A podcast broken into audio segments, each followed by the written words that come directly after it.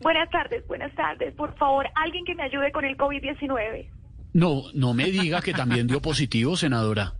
No, no, no, no. Alguien que me ayude pegándomelo, por favor. ¿Qué? Porque si Álvaro Uribe Vélez tiene COVID, yo estoy dispuesta a contagiarme con él. No. Es una infamia que el COVID-19 se olvide de lo que Álvaro Uribe Vélez ha hecho por Colombia. ¿Cómo?